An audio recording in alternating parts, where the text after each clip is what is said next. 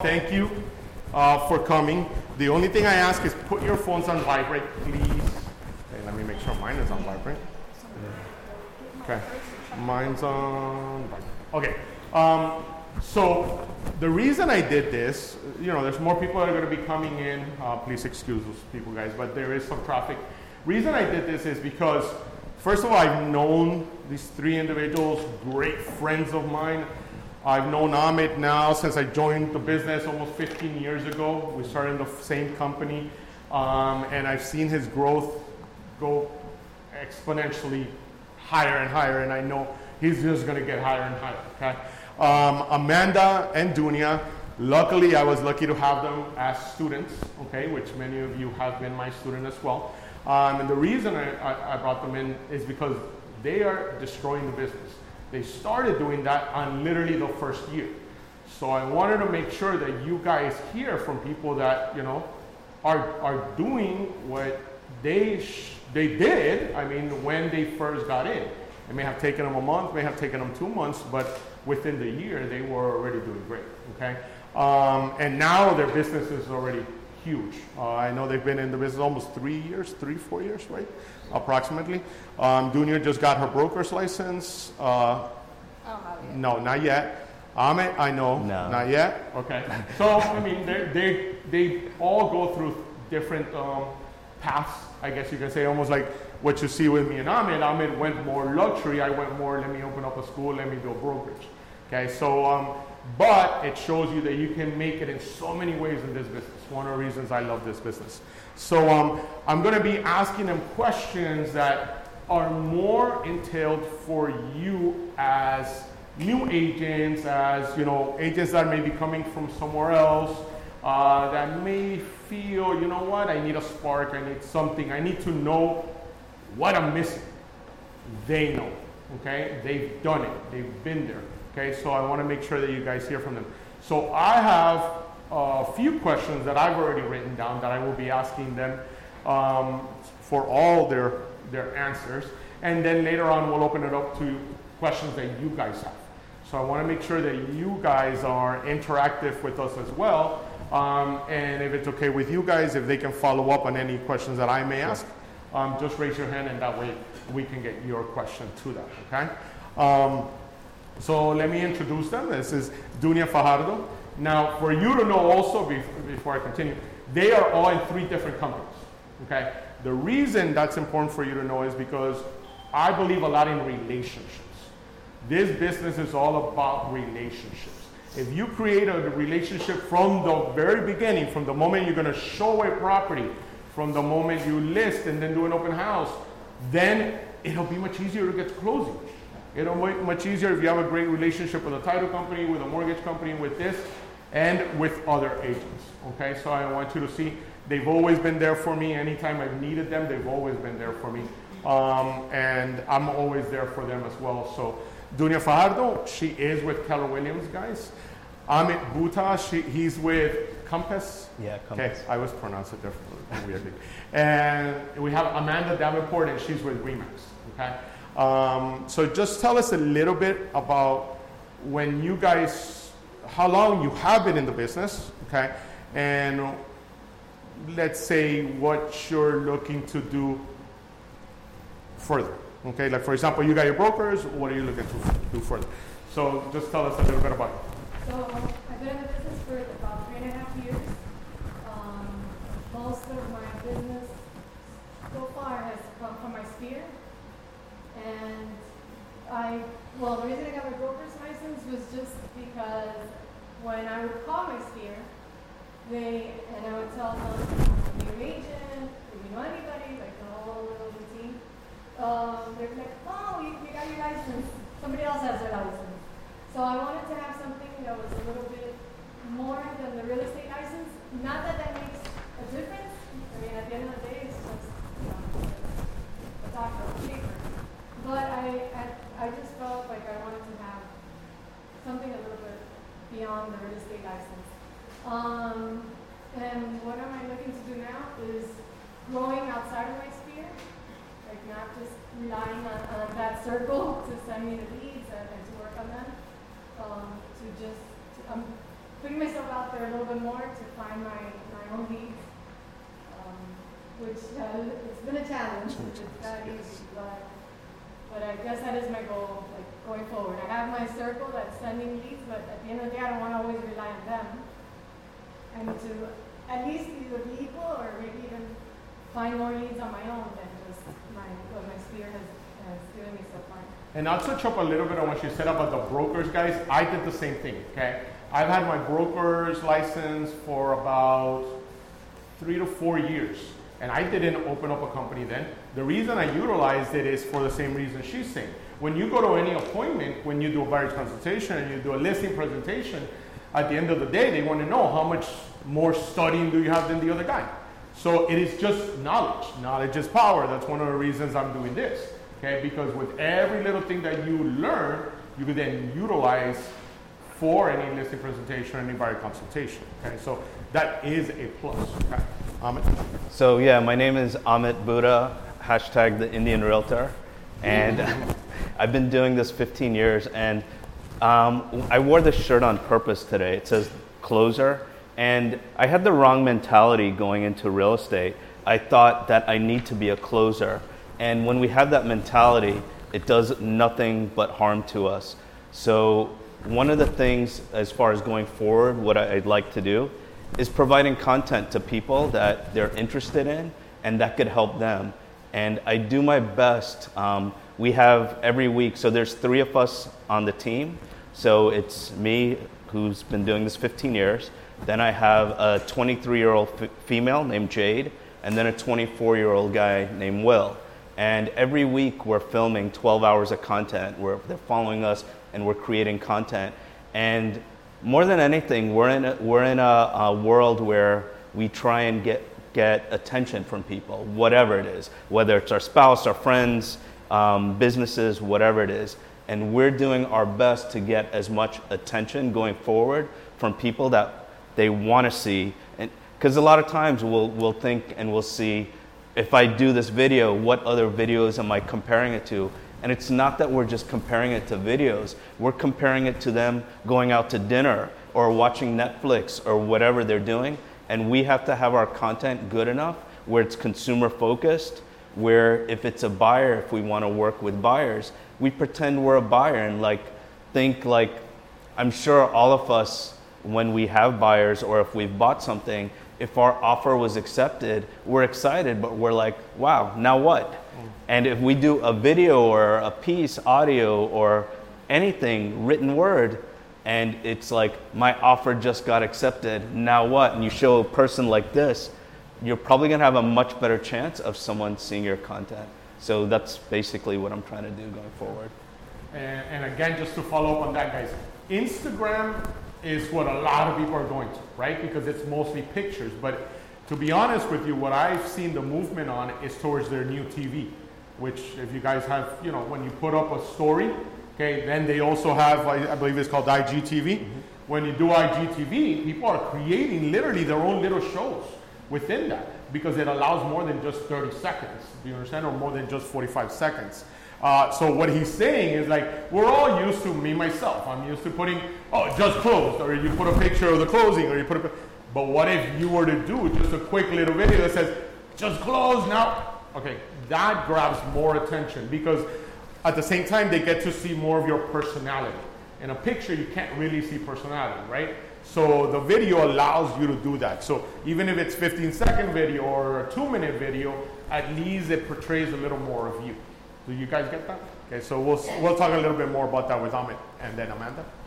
I've been in the business exactly three years this month. Um, every year I've done something different. So my first year I partnered with an agent in my office who was a top agent. Um, so I had no idea what I was doing. I have a clue. I can tell you from my first contract and offer I was doing, it took me five hours because I had a clue. So I partnered with him and worked as, his, as a buyer's agent because he was a listing agent, so I took all his buyers. And from all those buyers, I created relationships with them where pretty much every person I had, they referred me a friend or a family member. So that was the first year. My second year was literally all those clients I had were referral based from a friend or so on. So that second year was great because I literally was overwhelmed with all that. And then I had friends and family that trusted me more because I do about twenty-five to thirty transactions a year. They're not big. Most of my sales are up to two hundred fifty thousand or less. I don't do, I do more large ones now. This year is completely different. This whole year, all my business has been working with other agents outside of the state of Florida. So I partnered up on the Facebook sites with all these real estate um, groups and had conversations on the phone, via messenger, just putting myself out there, and literally every single client I have right now is from a different state relocated to Florida. So one hundred percent of my business right now is that. So every year I've done something, tried something different, and next year my goal is to get my broker's license so I can utilize that piece to kind of go back to the beginning of where I started and stick more inside here. Great. So guys, what I just heard is this. There are many ways to lead generate, right? So what she has decided to do to lead generate is reach out to other agents from the United States or even outside the world, or in the country, okay, outside the country, to let them know, hey, I could be your Miami, Florida, South Florida agent, okay? But you create a relationship.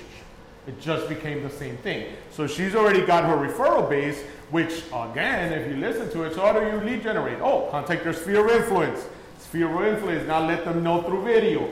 Now get back to other people and let them know that I am your one here, okay? So if you have yet to set up your database, if you haven't contacted your sphere of influence, uh, that's what may be keeping you from continuing or not, okay? So it's just find a way to create contacts, okay? All right, guys, so we're gonna start with the question part, okay? So just to begin with, uh, we already know how long you guys became. Now, I do wanna know why. What was your why of why you got into the business? What made you say, you know what? I know I've got a full-time job, and I and as of right now, you guys are all full-timers, right? Okay, let me know when you became a full-timer, or if you started as a part-timer within the first three months, six months, one year, when you became a full-time, but let me know why you got into this, all right? Dude? So I was an elementary school teacher for sixteen years, and um, I knew I wanted some, I knew I wanted to make more money, basically. Um, and I had I had taught for so long, and I knew that in like in that aspect I wasn't going to grow much more, and my salary wasn't changing. Um, it was hard because I was at the same school for twenty-two years because I was also I used to sub and I was an aftercare leader at that same building, so I had a lot of relationships with the teachers, with parents, with students. So that's what kind of kept me back for, for, for so long that I, I wasn't making any moves. Um, I always loved real estate, so that was always in the back of my mind. I, I felt like a little push that I had to, to try it, to, to, to at least make the intent to, to get out of the education world. So then I was, I've been, I've known Yuri since high school, and I would see his posts from the school, and I contacted him one day and I told him, I want to take the class. Um, and I think the class started like that following week. He sent me the information, I paid for the class, and I was there. Um, then, so wait, what was the question? What? No, why? So my why was, I, I wanted to grow. I felt like I had been, I was already, at, nothing was changing for me in the, in the, in the, in the classroom. So, and I, I tried buying a house at one point. I couldn't buy a house uh, or a property for, for that matter. Um, so I just didn't see my life changing or, or growing or anything at that point. So. And did you start full-time or part-time? So I started part-time. I finished that school year, I think it was, I think it was like six, the last six months of the school year, I was doing both, and it was overwhelming because both jobs required a lot of, of, of me. So I said, okay, let me take a year leave, and I took the following school year off, and then They gave you two years, and then the second year, they called me, and at that point, I had to say whether or not I was ready to go back or just resign completely from, from, from teaching.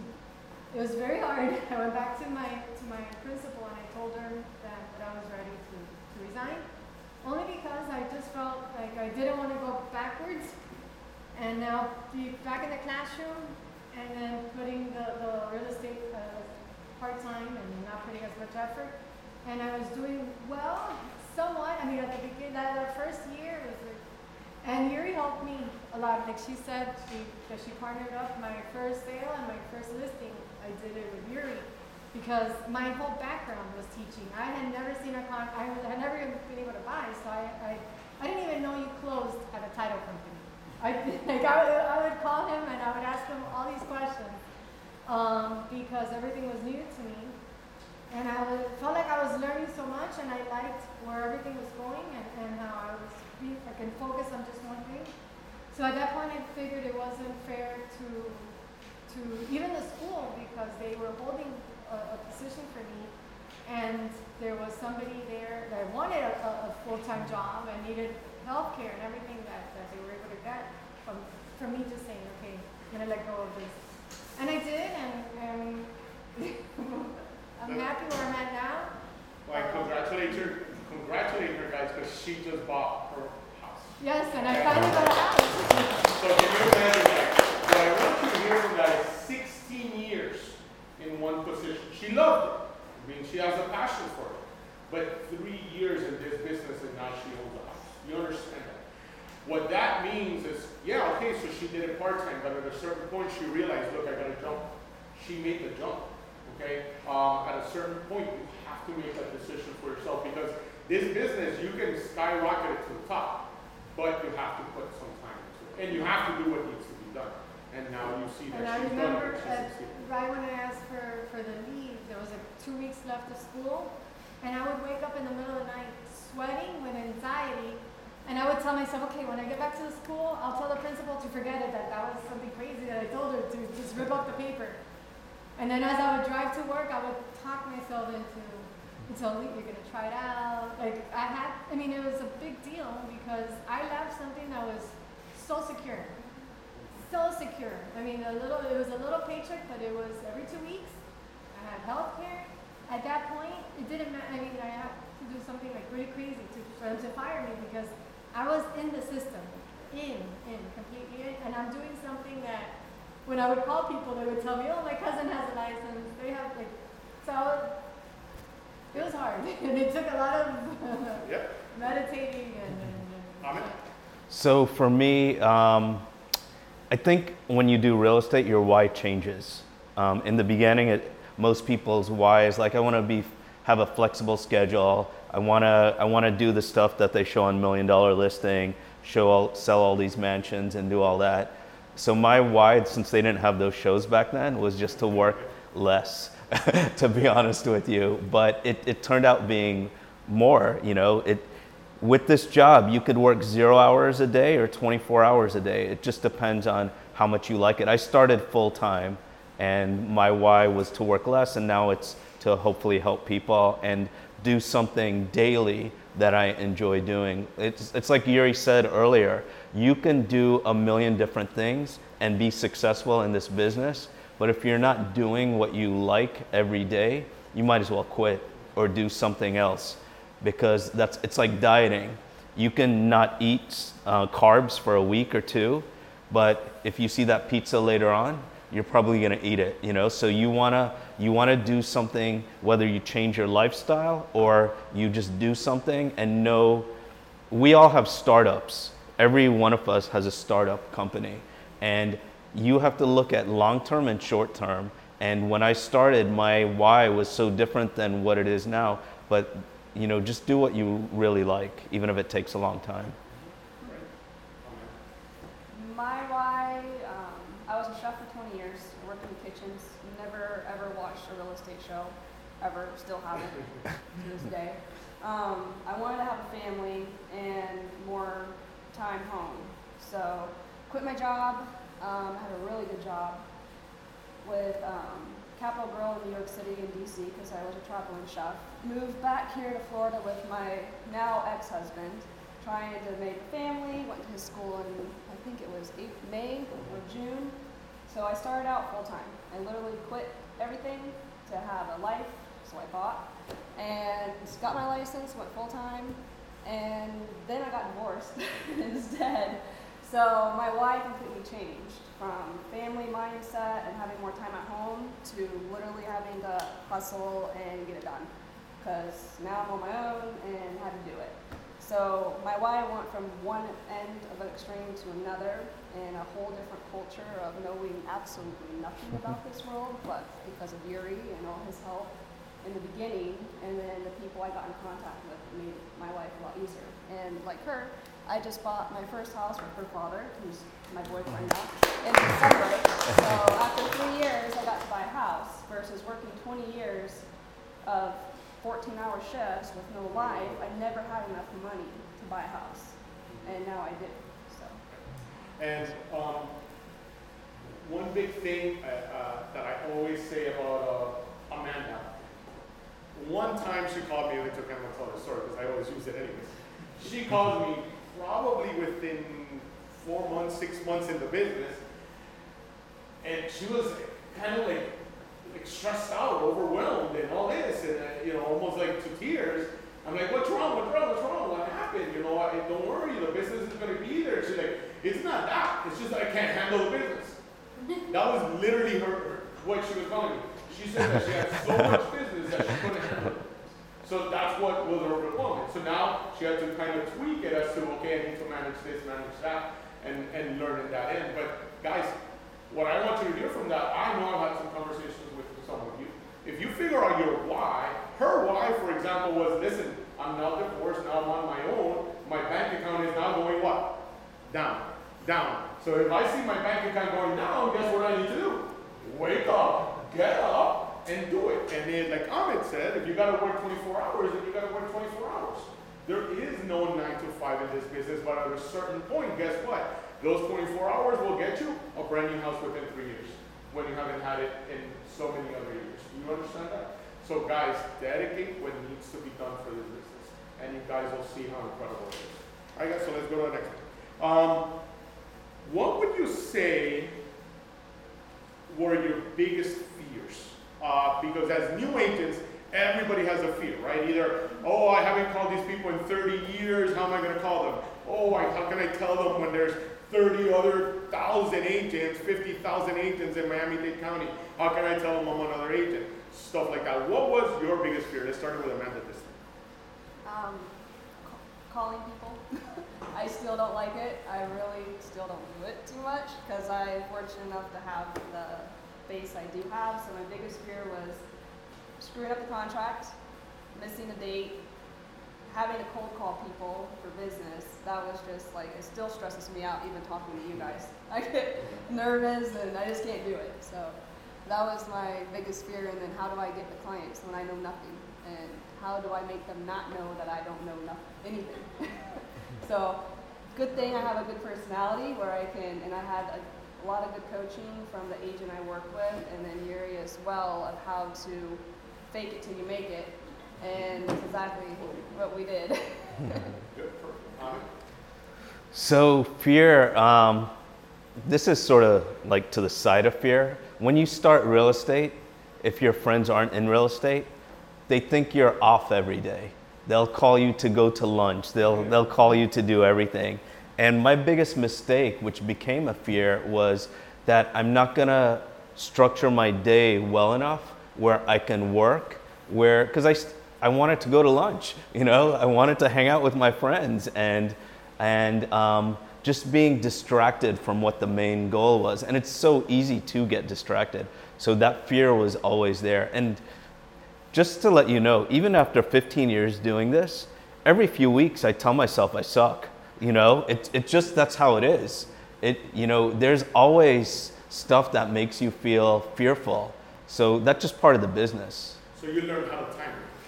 Yeah, to structure my day, to realize that I, it, it, one of the hardest things, and it, it's it's mind-boggling, is that we can work for a company nine to five, and work harder for them than we can for ourselves. And that's ridiculous. So I had to make that switch in my mind. So yeah.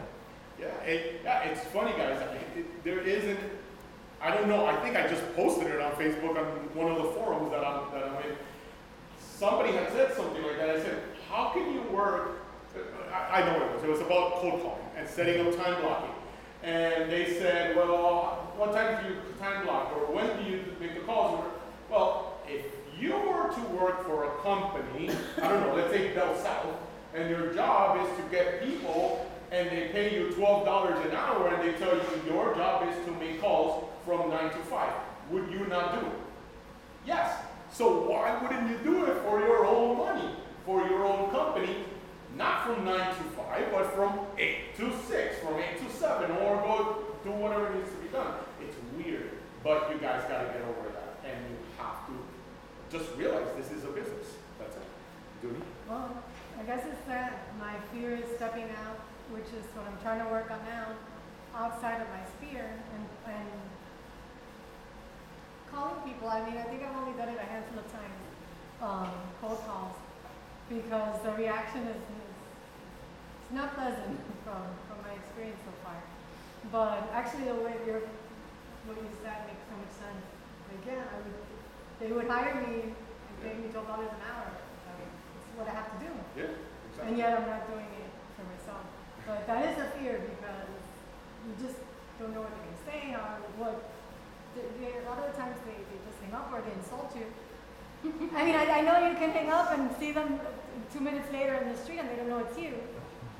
But it's always that. that little st- and my other fear was that I, it was just so unknown what I was walking into, because it was a new world, like, like she said. It was just brand new contracts, dealing with people, showing houses, questions. Is, does this is a septic tank? Is it a sewer? So. Now, I've heard from all of you guys that your first deal kind of seems like it came from your sphere of influence, right? That's what I hear from all. Now, tell me, what was your first deal? Was it a buyer? Was it a listing? If it was, did you do it all on your own? I know Amanda, she already said she went with someone to do it. I know we kind of teamed up. I mean, you'll let us know. I want to know if, if you felt you were prepared. Do you felt you were not prepared? Um, and how was that call? Like, when you made that call, hey, listen, I just want to introduce myself, and you finally got them as a buyer, how, how did it happen? Okay, so.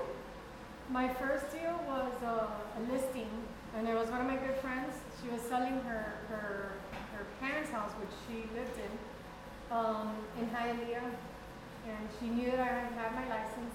At that point, I had, I had Uh, two months.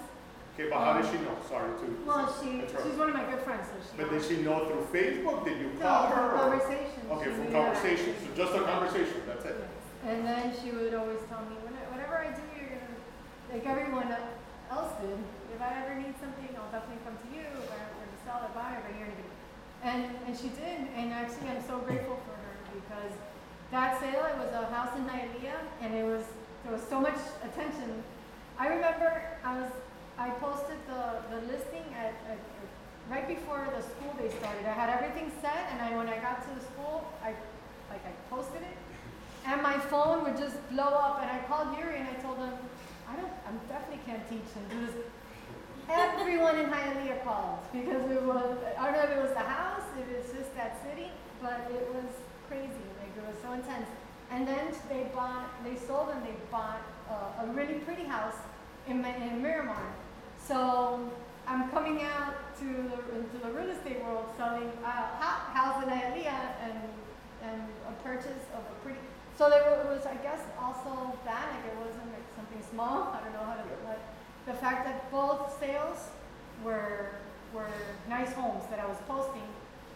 And then uh, right after that, I guess people started feeling a little bit more confident and, and reach out and, and make the calls. Um, and I didn't do everything myself. I was all, every ten minutes I was calling Yuri. Guys, but it was, that was a three hundred and something thousand dollar listing and a four hundred thousand dollar purchase, or three hundred no, something? The one that they bought Yeah. It was five fifty-five. Five something. Wow. So in her first, literally her first studio, she was almost at a million dollars. And it was just, oh hey, I'm in the business. That's it. That's it. That's all it takes, guys. Okay? I'm in. So mine was a floor call. I was at work at Coldwell Banker. I got a call. It was it, this was in two thousand four, so the market was quite a bit different than it is now. And it was a young couple. And one of the things I do on my Instagram, I, I write like stories, not stories, but I write different things that remind me of sales. So this sale was for two hundred thirty-nine thousand dollars. It was um, it was on one twentieth and Sunset, so it wasn't too far from here. And um, it was. We offered the asking price. I knew nothing. I pretended I knew everything, and which was wrong. And um, you know, luckily we, we were able to close. And it's funny because I posted an Instagram story about my first sale not that long ago, and that same person, and this was bad because back then there wasn't really social. So to connect with people and keep in touch when they move or their email change, it was difficult. But because she saw my social, this same lady called me a few months ago needing help. So it's pretty cool. Awesome. Yeah. My first one was actually not with the agent I partnered with, and the whole reason why I partnered with him is after I screwed up my first one. It was a lease. As soon as I got my license, my dad was like the biggest advocate of everything. He advertised me all over because he was in sales his whole entire life. So his uh, co-worker needed an office space down, downtown Miami, and he needed an apartment as well. So I started finding him an office place. It was a lease. Um, I get it. Had no idea about H O As.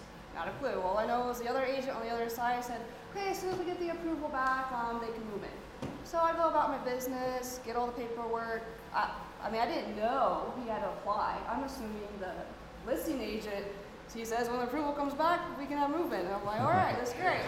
So five days before, I keep asking, is approval back? Is approval back? He's like, he would always respond, um, let me know when it comes. I'm like, why does he keep telling me, let me know? I couldn't figure it out. And so five days before moving, I called this agent. I said, actually, I'm friends with him now. His name was Carlos. And I'm like, hey, when does approval come back? He goes, what do you mean? Did he not apply yet? I'm like, what do you mean? Does he have to apply? And he's like, oh my God, do you understand? It takes like three weeks for approvals. I'm like, oh shit, I can't tell this guy that works for my father that I that he tried to put all the faith in the world into me to get this business, I mean this office space. It's not like a little one, it's like twelve thousand dollars a month, and his apartment's five thousand dollars a month in the same building. Like, so we went to the H O A, Carlos had a good relationship with them, and told them um, the wonderful situation, and they got it. We only, we had to do move-in five days late, but my client never knew. I just sent him all the stuff, like, hey, you need to fill this out, we need to get this in right away, blah, blah. I had no idea that H O As existed. So that's where I screwed up, but we got it done. He still, to this day, has no idea. Probably now he knows. I'm there. So, so you learned as you went, right? Yeah, every okay. deal I did, I made a mistake and learned from it. Never do that again. Yeah. Never do that again. Now, now I, I mentioned that right now is because I know a lot of you are like, oh, I need to do this training and go to that training, and I need to tra- train about this and go to that training. Guys, a lot of times that's a way to kind of hide away from what you got to do to make it a business. Okay? So you're hearing it from here.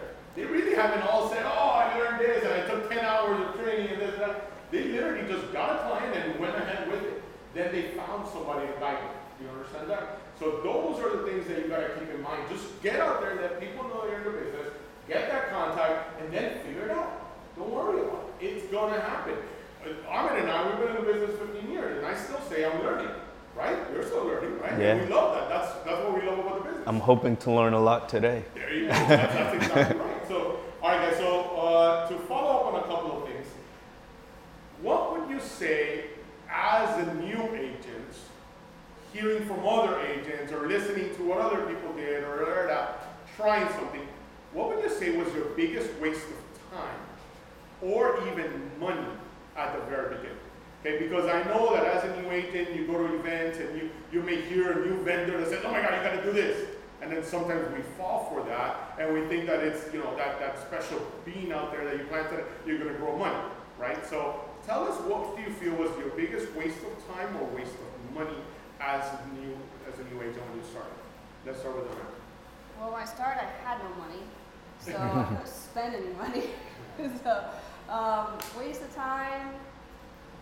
I don't know. I mean, I, I got some of those lead systems where people call you when they find out you're an agent and trying to get you paid whatever a month. All those were a waste of time. All those were a waste of money.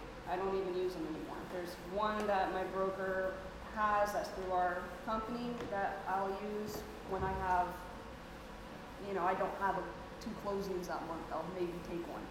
But other than that, I mean, a lot of those companies that send you the leads, they were, they were really a waste of time. They were dead. And going to those events, half the events I went to were just like, seriously, why am I here? and, and that's about it. Perfect. Thank you, Lana. Um, biggest waste of money. Every day you get pitched something, every single day. And the biggest waste of time was, or money, was doing things with someone else's personality and trying to make it fit yours. Like, for example, I would do I would do expired calls. Expired calls are awesome if you do them the right way. Instead of calling someone and, and saying, I'm calling to see when you're gonna hire the ne- interview the next agent to sell your home, to me that was a waste of time. But if I call someone and say, hey, this is Ahmed, I know you're probably getting a lot of calls, people telling you they wanna list their house and that um, your price too high. I'm not making that, that's not why I'm calling.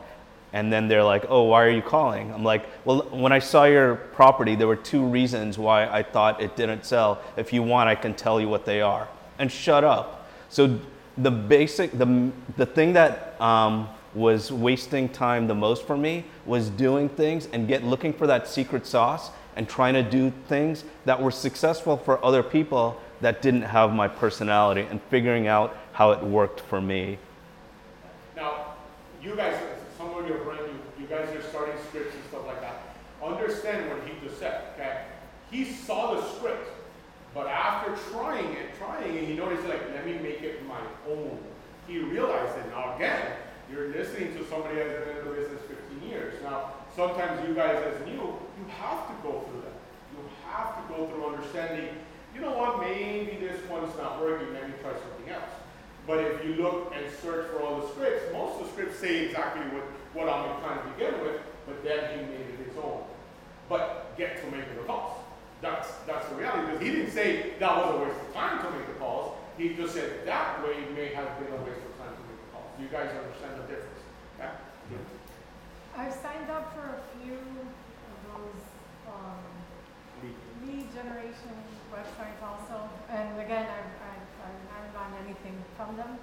And I did another one that they would, Um, there was something that you would add on to your for sale sign, and then they would incorporate like a number that people can text, and they would then they would send it. Like, it didn't work either. And that was a, a sort of like a membership, so I had to wait for it to expire because I signed up. It sounded great, but at the end, people don't. So they just gener- call. They they look at the phone number. They they don't send a text to a tiny little. Extremely long number too, and when I saw it, I'm like, who's going to text? That's exactly. So you generated money from your own people, not from the people that you were paying for. No. There, you could, you, she could have probably spent that money better at selling somebody, hey, meet me for coffee, right, and bought them a coffee. You understand that? Five dollars one person, five dollars another person, five dollars. She could have spent a hundred dollars a month, where she was probably spending three hundred a month with a lead generating company. Guys, those are the things that you've got to listen to. That's why I brought them. So you can re- really hear to reality. Okay? Sometimes you'll go to panelist events, which I've been to many. I know they've been to a bunch. And it really becomes all about their resume and their resume and this and that. And how much money they're spending now. That's not what really matters to new agents. What matters is how they made it at the very beginning and what they did. You understand that? They're incredibly successful, but you all want to hear how they began. Do you understand that? So that's what we're kind of doing this. And again, I thank you guys for that. All right, so uh, do you do buyer consultations? If you work buyers, do you do buyer consultations, or do you just go show them million dollars? Amit, let's start with you. Um, yeah, so I, I think the thing that's most important in life are expectations, whether it's a family member, friend, whatever. if you give, if you set expectations, you're gonna do a lot better. So like when I do a buyer consultation, and when I meet them, I'm, I tell them this is gonna be a roller coaster ride. There are gonna be days that you don't wanna do this. You're, there are gonna be days you wanna buy a house. There are gonna be days that you don't wanna be, buy a house. There are gonna be days that you're mad at me and I did nothing, but it's okay. You know, it's an emotional process. I tell them there are gonna be days we, we, we schedule an appointment for an hour, two hours. You drive, you take your time off work. We go to the property and the key is missing. You know, setting the expectations up front helps a lot. And just as honest as I can be, in my fifteen years, I've only had three deals that were smooth from beginning to end. So there's gonna be something difficult, but if we have the expectations that it's gonna be difficult, and we let the person know, hey, there are gonna be times that it's not gonna be so smooth. And I'll be, I'll tell a customer that they'll be like, oh, I feel so good that this happened, the appraisal or whatever. I'll be like, there are gonna be a couple more speed bumps before we finish. Just those expectations. So yeah, buyer ex- thing is definitely important. Um, now I try to set the expectation. I meet with them ahead of time to go over what their needs are. My meetings are a little different now since I don't live in Miami. I live two and a half hours north, but I do work here as well.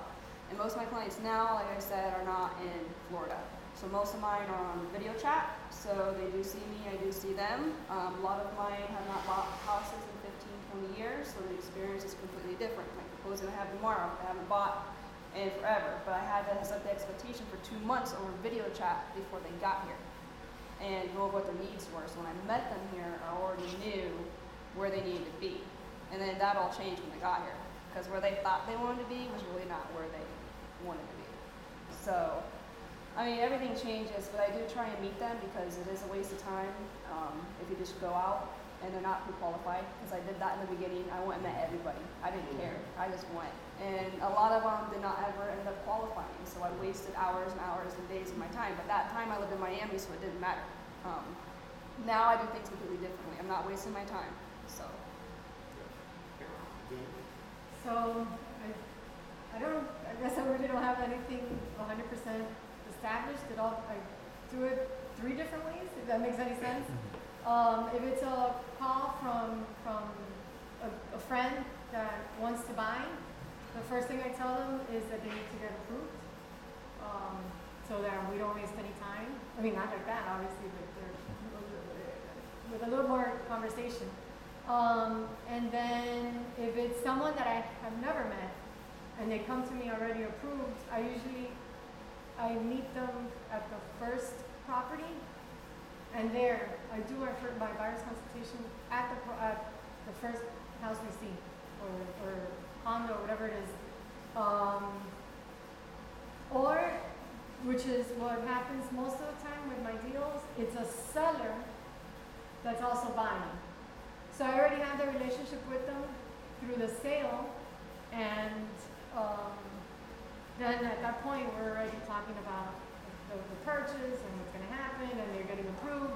So I rarely get the, like actually I have one that I'm working with now that I still don't even know how they got my phone number. I know it was from the for sale sign of one of my listings, and I've spoken to, to her mom.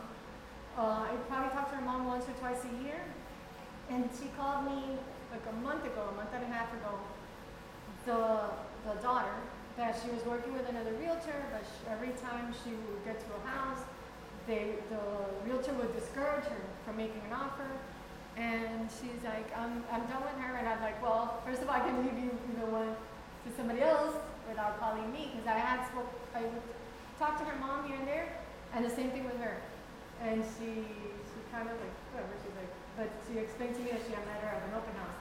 Um, anyway, she stopped working with them, and now I have them under contract.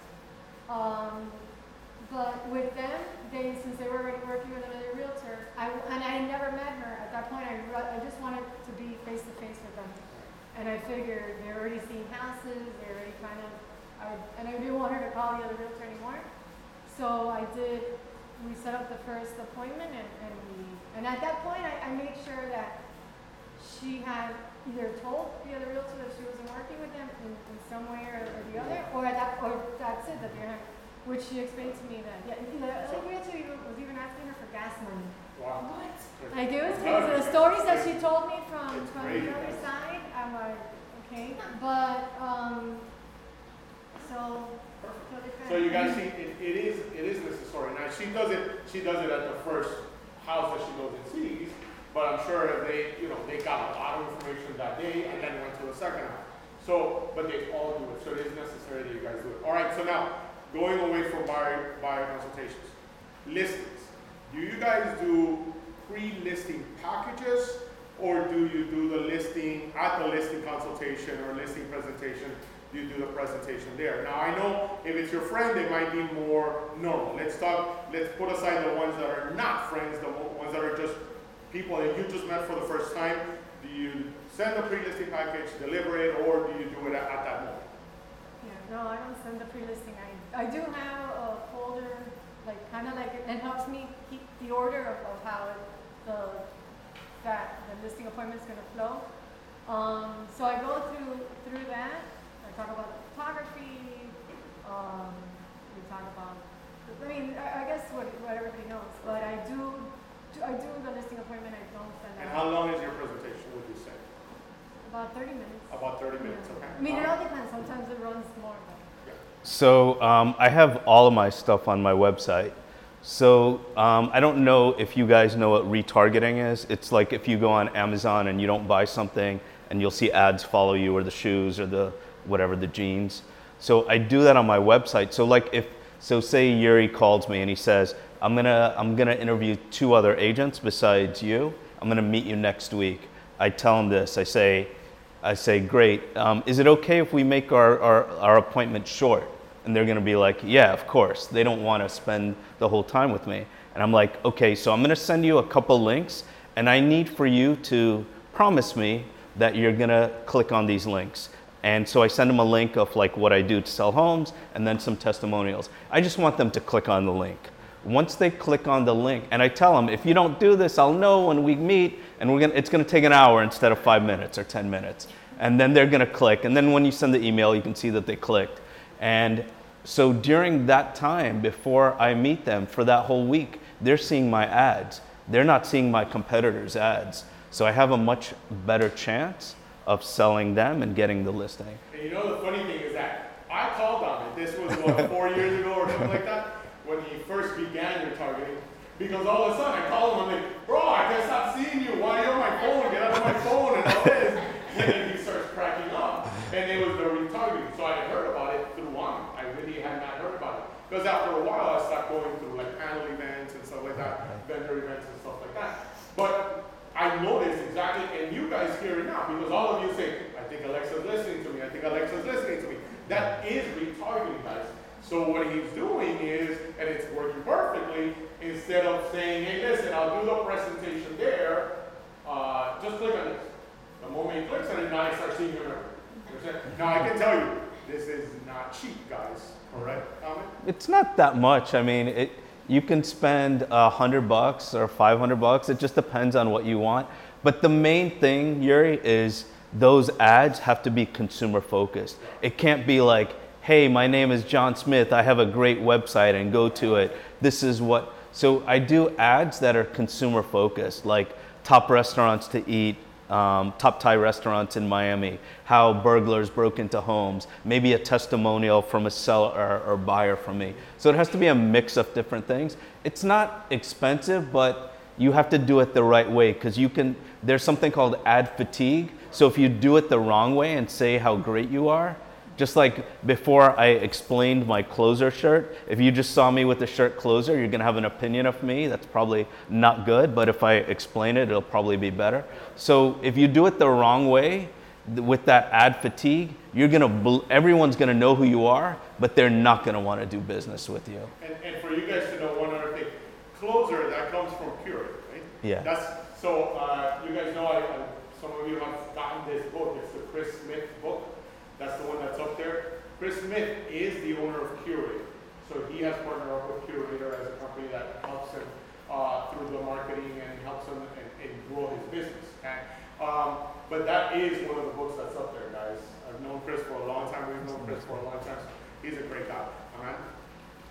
on the website, which I do need to get eventually. Um, but I do basically what she does. I get a package together um, for their specific property. ninety percent of the time, I never even get to give it to them because they usually call me like, hey, I want to go see this house. And normally I don't want to show them a house because they're selling it because they want to buy. But I always take them out anyway just so I can find, meet them in person. And then they're like, hey, why don't we just come to my house so you can look at it so we can list it? I'm like, all right, I don't even have anything with me. So that's how most of mine end up. But I do have something prepared for them um, before I go. I don't deliver it or mail it beforehand. All right. Now, Amit, how much now? Everybody has a different um, price point, okay? So Amit's price point may change a little bit to everybody else's, okay?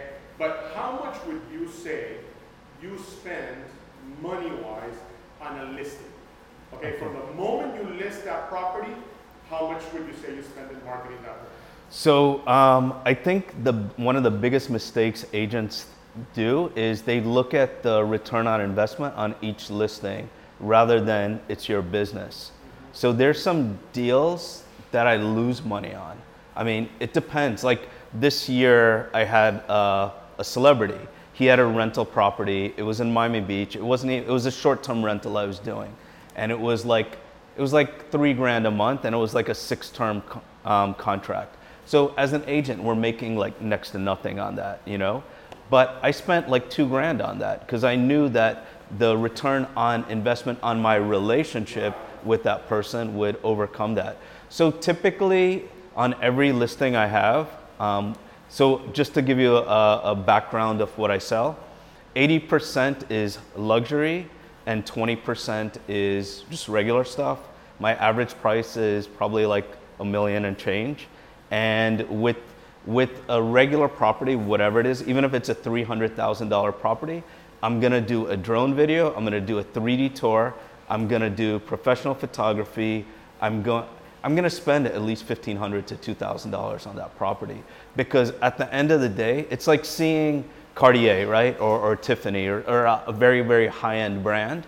If we see them do crap, like a piece that they have, whether it's a handbag or whatever, and it looks like garbage, it tarnishes the whole brand. We're branding ourselves. So on, don't be cheap on stuff. Don't use your iPhone. Pay the money to do it because you could, you know, it's like a reputation. Once you can build it up, but it only takes one thing to drop it. So spend the money.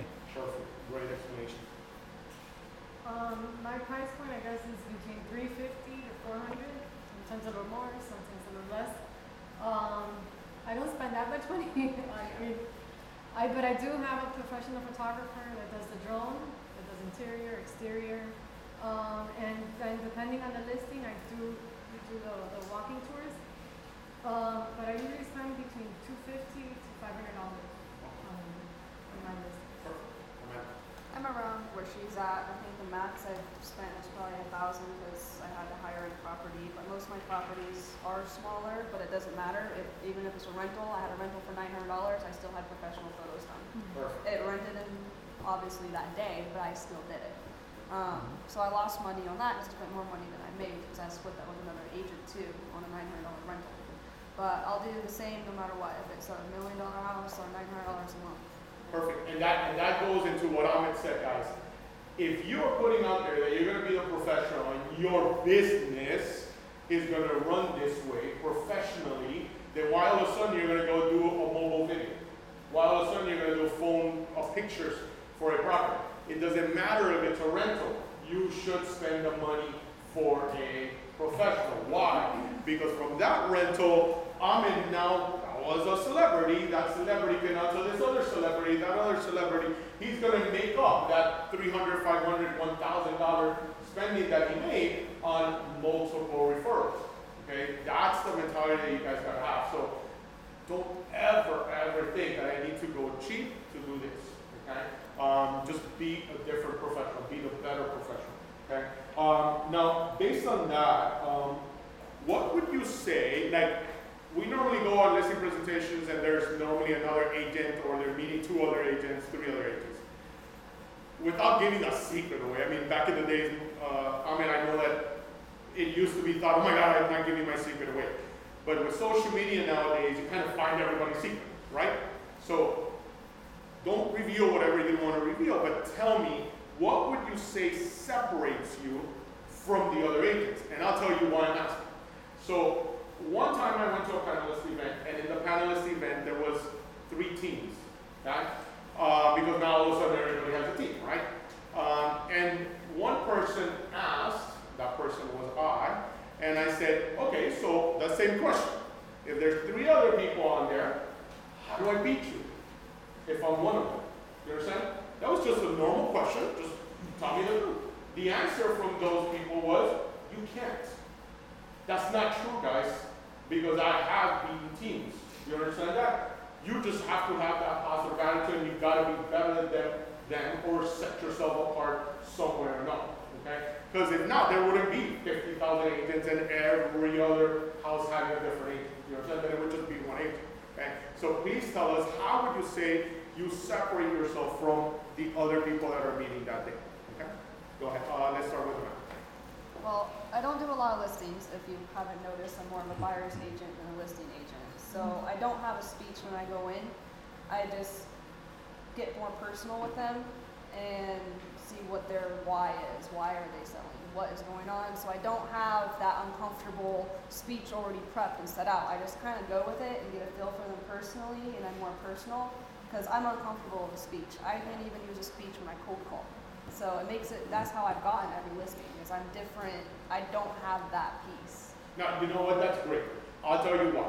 Because that is so true. I have gone in with other agents, listened to our agents, gone through different presentations, and you have the agent that is more on the data and the numbers and this and that, and let me show you.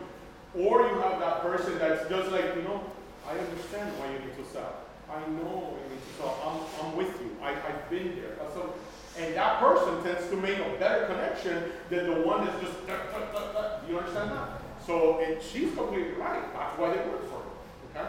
Um, so, um, two things. The first thing is is what you said. And when I meet someone, if I'm going on a listing appointment, the first thing I tell them is, you know, I know your neighborhood well, and I sell a lot of homes here, and I have quite a few buyers. But even though that's the case, I've driven by your house three times before we met. I drove by in the morning one day, I drove by in the afternoon, and I drove by in the evening another day. And I realized what I knew already. You have a beautiful house. Why do you want to move? And I shut up and I see what they say. And then based on what they say, I could go in the direction that I want. Um, as far as my secrets for what I do, I, I do a podcast also. So it's in there, it's amit podcast dot com. And I have five reasons why, so. And you do, of course, a lot of videos. I do a lot of videos. Are big, and you do great videos. He does movies for his homes, of course, the right, more luxurious homes. Right. He does movies, not just, oh, let me go through this room and that room. No, he does a real movie, directed type of movie. Right? right? So that's yeah. a big separation yeah. from everybody yeah. else. Right.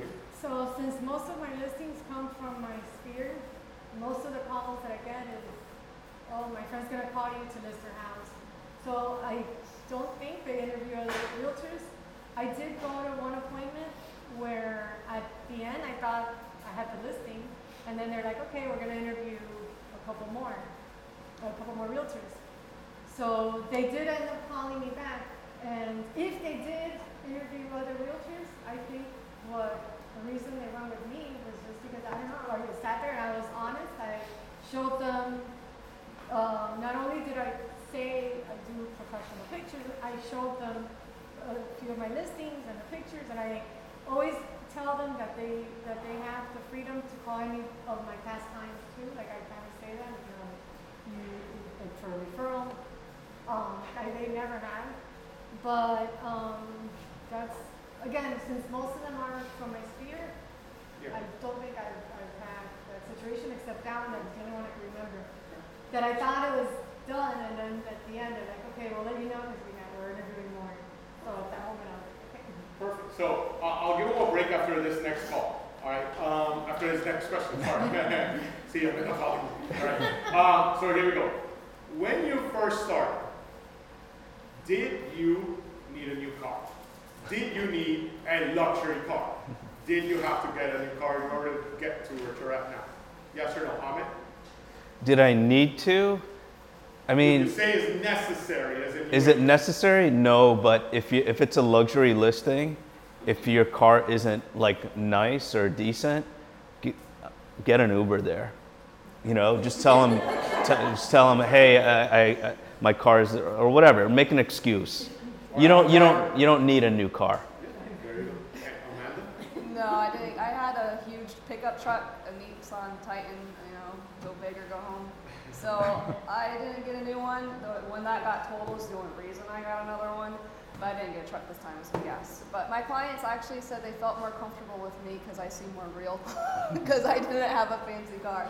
Okay, there you go. No, I mean, I've always leased, and my whole thing was just the miles. But I don't think a car. I mean, they may look outside to see what car you're driving, but um, I mean, I guess it's not. It wasn't a, a, a, a hideous car either, but. That's a funny question why I ask, because I, I have a school, right? So I always ask why you guys got into business. And I always get some students that say, hey, listen, do I really need a car? Because my friend handle right now agents that are not answering the phone to you guys. You know, that's one main complaint, right? Agents don't answer the phone, agents don't answer the phone. What do you do with those showings? What do you do with those clients? Okay, so go ahead. Like ones that you're working under contract with that don't answer no, the phone? No, like let's say, because you always answer the phone, don't you? Yeah, I answer okay. the phone. So what about when you're calling an agent that doesn't answer the phone? Do you just go to the next one? Do you contact the broker? What do you do? If it's for showings, I try, I text them, email them, call them, and just till I get a response. Normally, eventually they respond. If not, and as a co-listing agent, I always call them. If they don't answer, I do call the brokerage. Okay, good. So you do follow up. Ahmed? Um, so what I do, I think the main thing is expectations again. So I'm going to tell during the buyer consultation that there are going to be some agents that I call. I, I tell them one of the hardest things about my job is counting on someone else and calling. Um, there are going to be times where you see a property, you're, you're in love with it, and you can't you can't even go to sleep because you're thinking about it. And then you ask me like, hey, I want to see it tomorrow. And I keep calling and I call, I text, I do a voicemail, call the broker, I do everything, and we can't see it. So setting up those expectations is is important. Okay, perfect. Do it. Yeah, I do the same thing, call, text, email. Um, depending on how bad the, the buyers want to see it, I'll, I'll contact the broker. Now, the reason I ask that is more for the follow-up. Don't you realize then that once an agent does answer the phone, answer the text and all that, you're dealing with a more professional agent? Right? Yeah. I mean, and that's what sets you apart from everyone else, yeah. right? So that's very important, okay? So I, I wanted to make sure to get that out there. Now, um, let's say right now, with all the knowledge you guys have now, and you went back in time to when you were a brand new agent, and you had two thousand dollars, that's the most you had. What would you say you would put that two thousand dollars towards having the knowledge you now have? Amanda?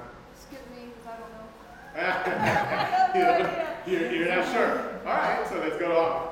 So I would, I would team up with the videographer. I'd say, hey, I got two grand. I need, I want to give you another twenty or fifty in the future, but I'm new, and we need to do, we need to create some awesome content where we're gonna make more money, so I can continue to give you money. It's like with with Derek. Derek and John are videographers, and we've we've started filming from February to the end of the year, and our goal is to do it every year. But so having someone who has the same goal as you to create content that's consumer focused. I wouldn't, you have to look at your business as long term and not short term, because anyone could pay for Zillow leads. And so I'm sorry, I want to go back to one of your questions. You said the biggest waste of money. I used to spend six thousand dollars a month on Zillow, and um, I broke even barely, and it was subsidized by something else, so I didn't really have to spend it, but that was a huge waste of money for me. I know for some people it works really well, but um, yeah, so if I was gonna spend the money, I, I was actually asked that question before on a podcast. I wouldn't even spend the two thousand dollars. I would find someone, an agent that I thought was collaborative. I'm not talking about me, but just someone that's collaborative, that you see what's doing what you want to do. And that agent has probably been asked a million times for help. And I would just go up to that person and tell them that, um, you know, I've been watching you, um, everything you've done professionally, and I've been very impressed with what you do. And my wife and I would like to take you out to dinner and show you some appreciation and take them to a very nice place. Spend five hundred bucks out of that two thousand and spend it where that person really feels like you connected with them, and just show appreciation. Because if you do that, you're gonna get it back a million times over. Guys, that's how Amit gets his dinners, just so you know. Dunia? Um, well, it's kind of hard to answer. Maybe create like a generic flyer and go around the neighborhood. I did that, and I still have some of them. Um, when when I was door knocking, which kind of leaning to, to, to doing that again. Um, but I did one flyer that, that was generic, and then I would put it together with something from that neighborhood. To I didn't want to walk into the, or, or stand in front of them at the door with obviously just a generic flyer by myself, but I wanted something that at least brought some value to them, and whatever like the comps were for the neighborhood, the last sales, um, maybe something like that. And I, it, it won't cost you two thousand dollars. At, at the very beginning, I remember Dunia would send me the picture, and she it was like July fourth or something like that, and she put little flags in a bag with the market updates, and added some candy, and added this, added some stuff, and that's where she went. Okay, so you gotta be creative. You gotta be different than everybody else. Okay, so there's a lot of things that you can put your money towards. Okay, but you have to do it, because at the end of the day, money does make money. Right? Now, do you spend it correctly or do you spend it not? That's the whole mentality. Okay? Um, so, uh, you kind of already hit up on this. Um, you know, all of you kind of hit up. Do you, do you buy your leads? Do you receive your leads from stuff like that? So, I don't want to go back to that, but right now, do you guys still receive coaching in some way or another? Do you guys still have a mentor somewhere or another? Um, or are you now just on your own one hundred percent? Uh, Amit? So yeah, I mean, I, I get, as Yuri said, this company um, that that did the shirt does marketing coaching for me. I, I pay a lot of money um, you know, for coaching. I spend more money on coaching every year than some agents make in a year, because even after fifteen years, I need to get better each day. And I think what's important um, in real estate, because a lot of times we feel lonely because our, our jobs are tough and we have ups and downs and roller coaster rides and stuff.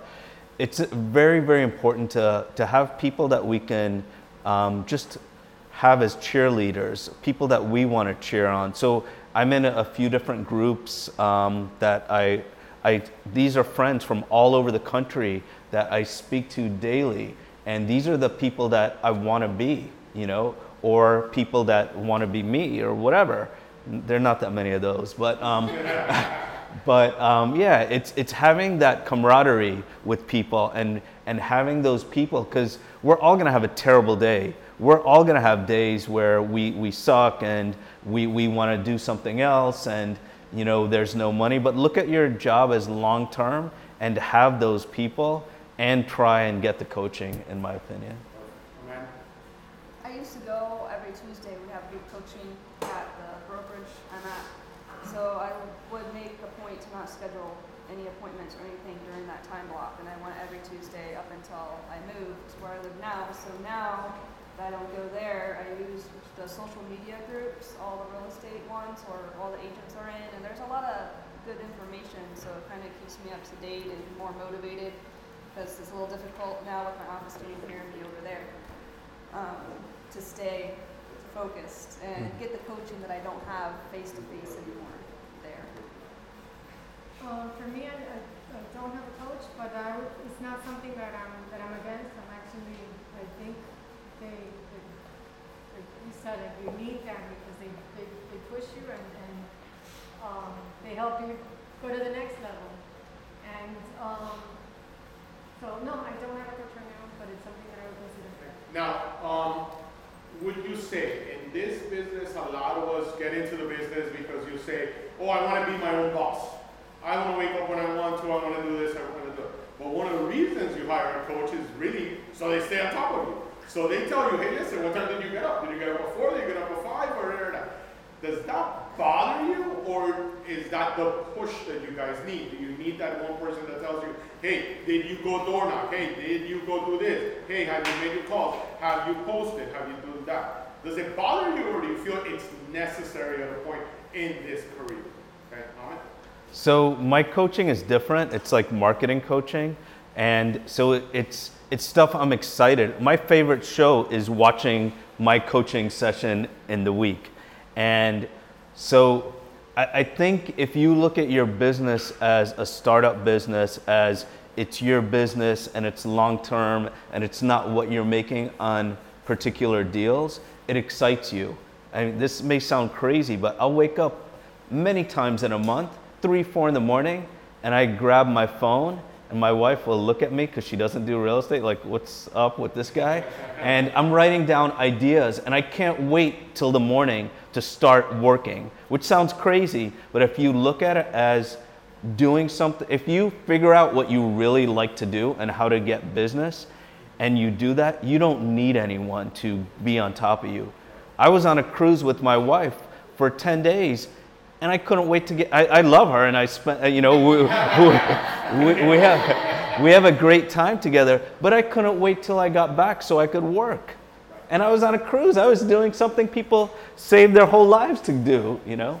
So if you feel it, you don't need it, but some people do. And uh, some of you have taken my class, and you guys know what I tell you all the time, I won't sleep, and it's the same mentality, I go to sleep at one, at four, I wake up today, I woke up at four thirty already thinking about this and doing this and doing that. And once you get this passion in this business, once you realize, wow, it's my business, I'm doing this, I will make it successful, you guys are going to start not sleeping anymore. Say goodbye to sleep, because it will become that passion. And you guys will come up with so many things. Should I try this? Should I try that? Should, should I look this up? And stuff like that. You got to get to that point, and you got to kind of self-motivate, okay?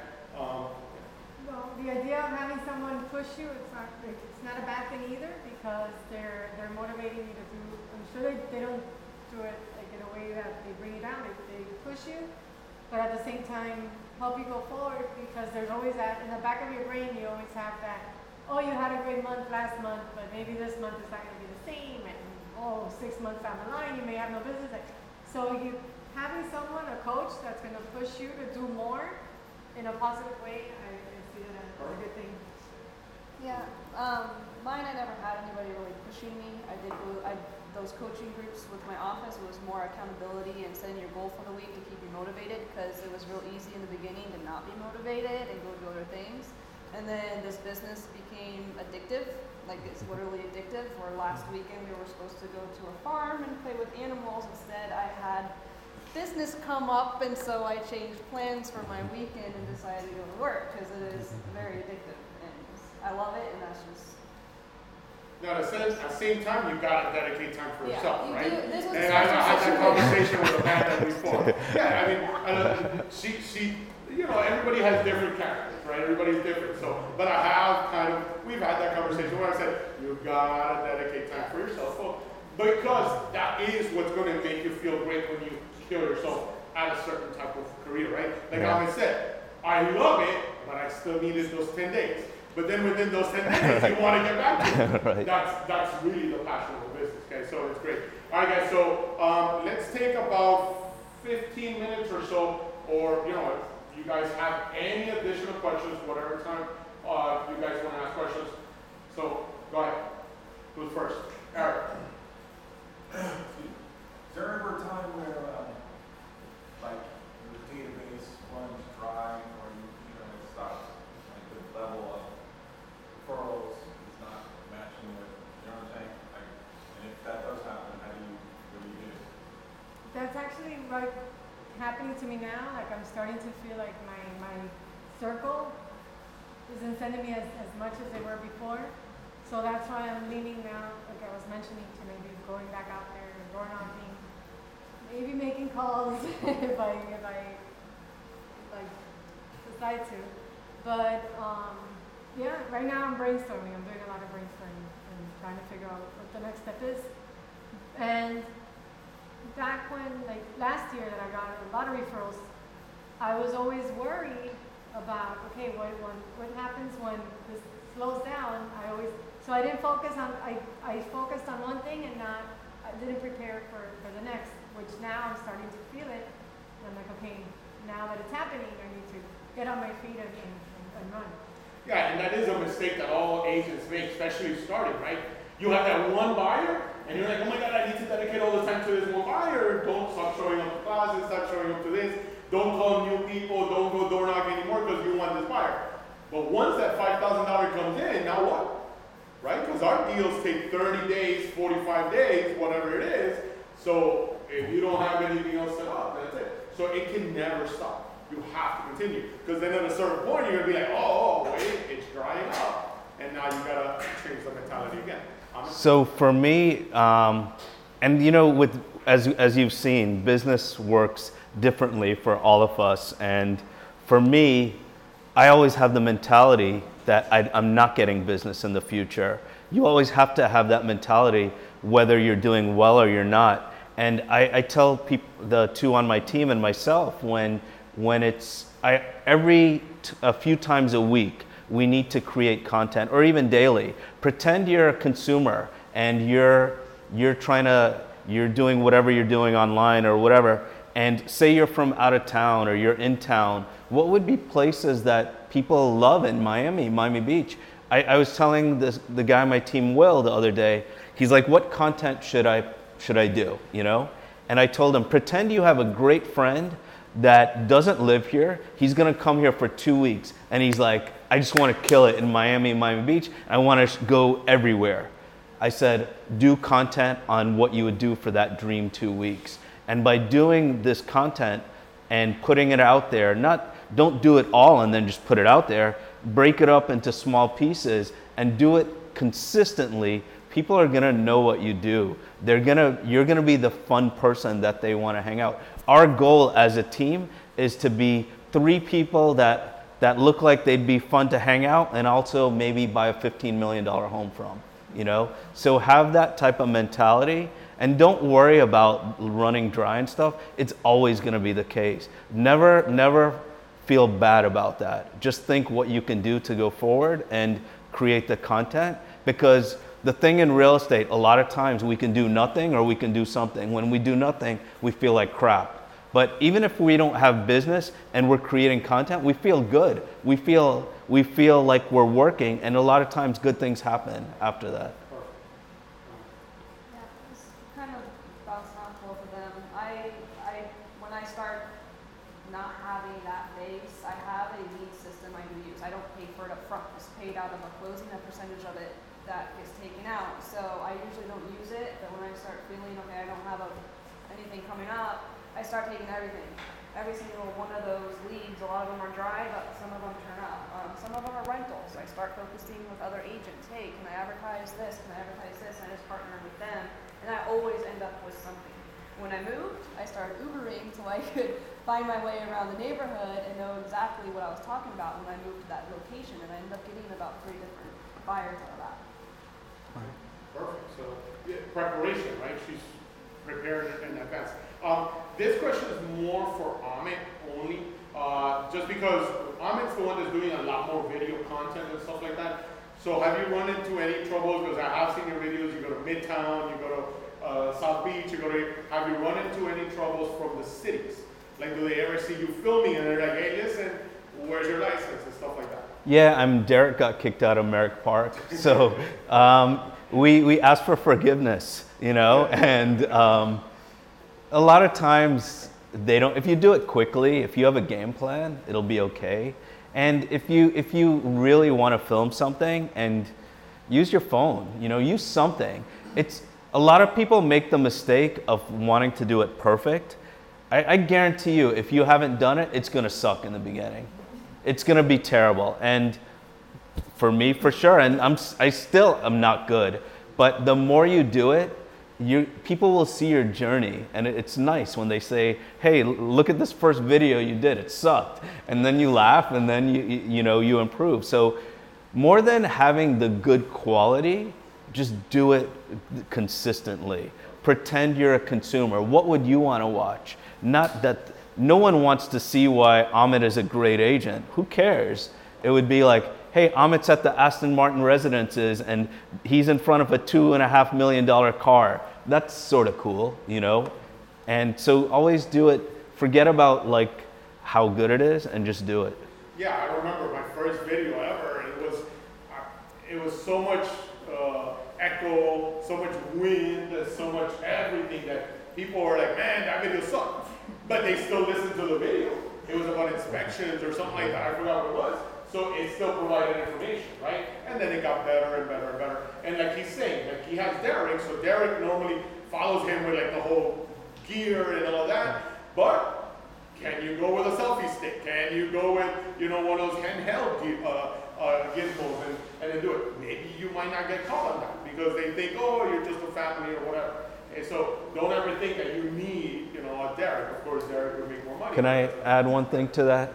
Um, It's just like you were saying, we're, you did well because someone could relate to you because your truck or whatever. We're never going to be all things to everyone. You're always going to relate to a different person depending on what you do. When I do, when I use my iPhone instead of Derek being there, I'm relating to someone else. So never worry about that. And I think that was great what you said about the truck and stuff and just relating to that because that's that's really important. Another question? How did you get to grow your social media to sixty-four thousand followers? I mean, was it over a spectrum of a period of time or was there a goal? Yeah, so there are different ways to do it, right? One is having content that people like, that you think. If you see my Instagram, um, ha- I feel like I'm promoting myself, but I'm going to. It's hashtag the Indian Realtor. And when you see, if you see my my things that I do on Instagram, it's different than what most people do. I write a story. I spend an hour, two hours thinking of a post that I'm gonna write. You know, I spend the time. But so you you reach out to influencers as well. Um, and like so, one of the things that I did that helped a lot is I wrote. I was like, let me write some blogs on top five or top seven. So one of them I did was top five foodies in Miami, stuff that people would be interested in and reading. After I, I, I, and I took time to figure out the top five foodies. After I did that, I wrote the article and then I D M'd these people. And I made sure that they had good followings, right? And then, so I D M'd this guy, um, his name, he has over four hundred thousand followers. So I looked for people like that. And then I, I, I D M'd him and I said, hey, I spent the last two weeks finding out the best foodies in Miami and you were one of them and I just wanted to congratulate you. And if you're interested, here's a link to the article. And I just left it like that. And then the guy, all of a sudden, he's he's talking to me back and forth. Then he's doing an Instagram story on me. So it's, it's basically the Kardashian method, just... Um, they're promoting a lot of other people. So you have to align with other people. And sometimes, I mean, I'm not gonna lie, sometimes I pay people money to do contests where they follow me, you know, and that's that's just how it is. That's part of business.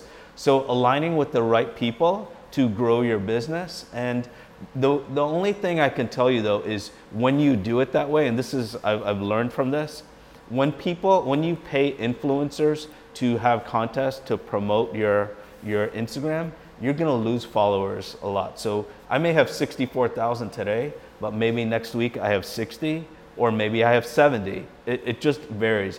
Just as long as you know that, it's right, exactly. And, and, and to follow up on that question, what would you guys say, all three of you, is your top two social medias that you guys utilize in your business?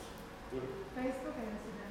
Facebook and Instagram. That's it. Now do you do You do stories as well, or just the feed? And I don't, actually, I don't even open them. I don't know why. I guess that maybe I should start getting into them, but I don't. I, I see that people do it, and I just scroll. Okay, Amit.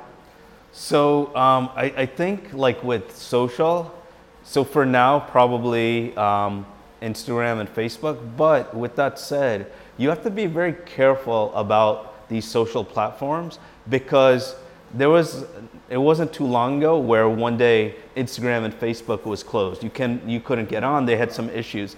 So don't put all your eggs in one or two baskets. The biggest thing that I'm concentrating on now is is LinkedIn.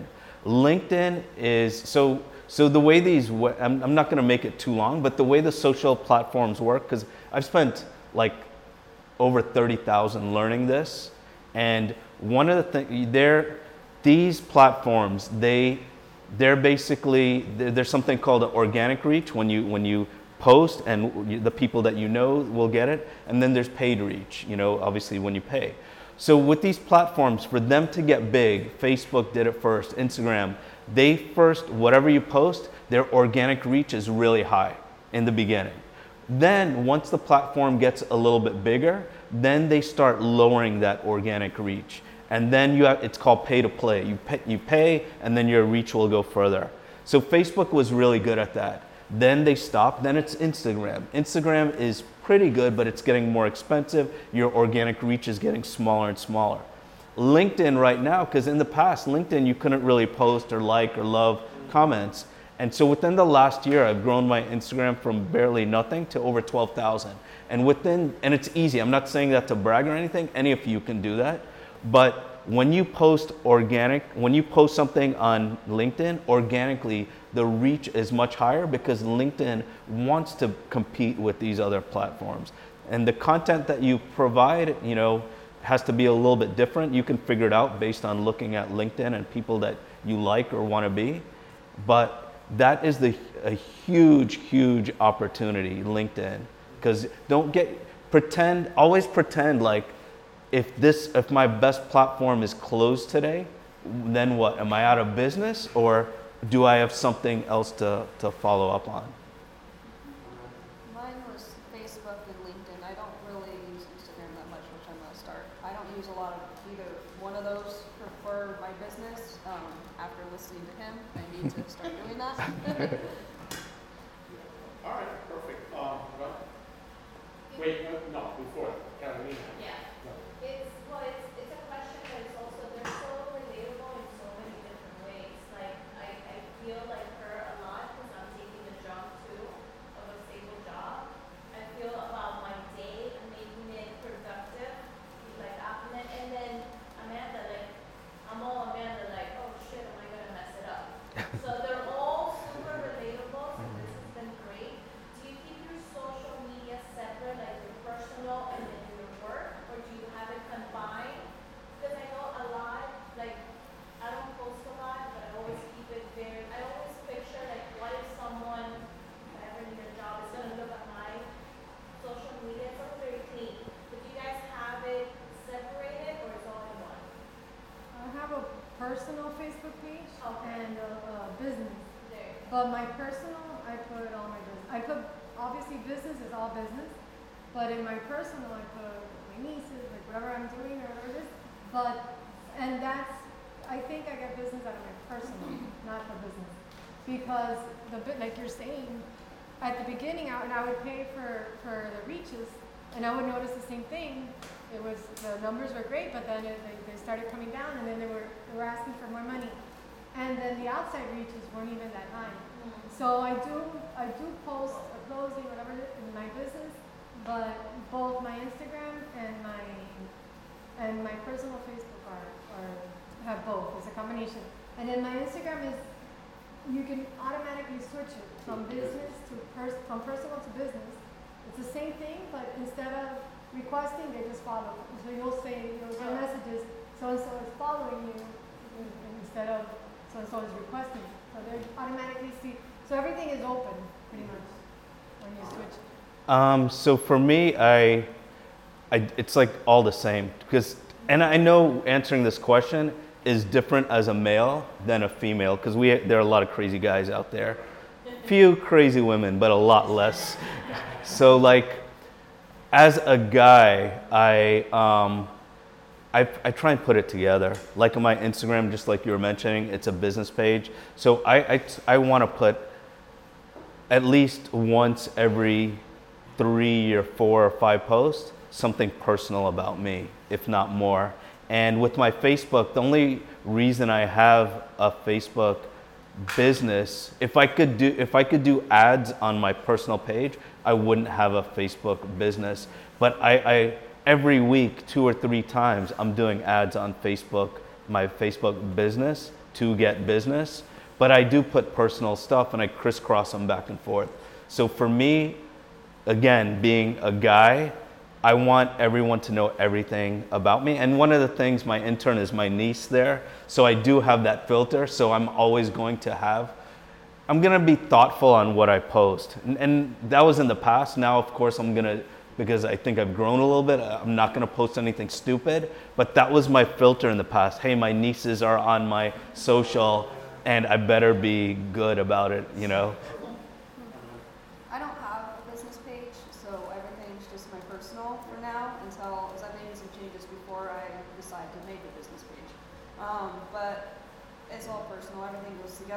Business or personal, and I don't post a whole lot of stuff.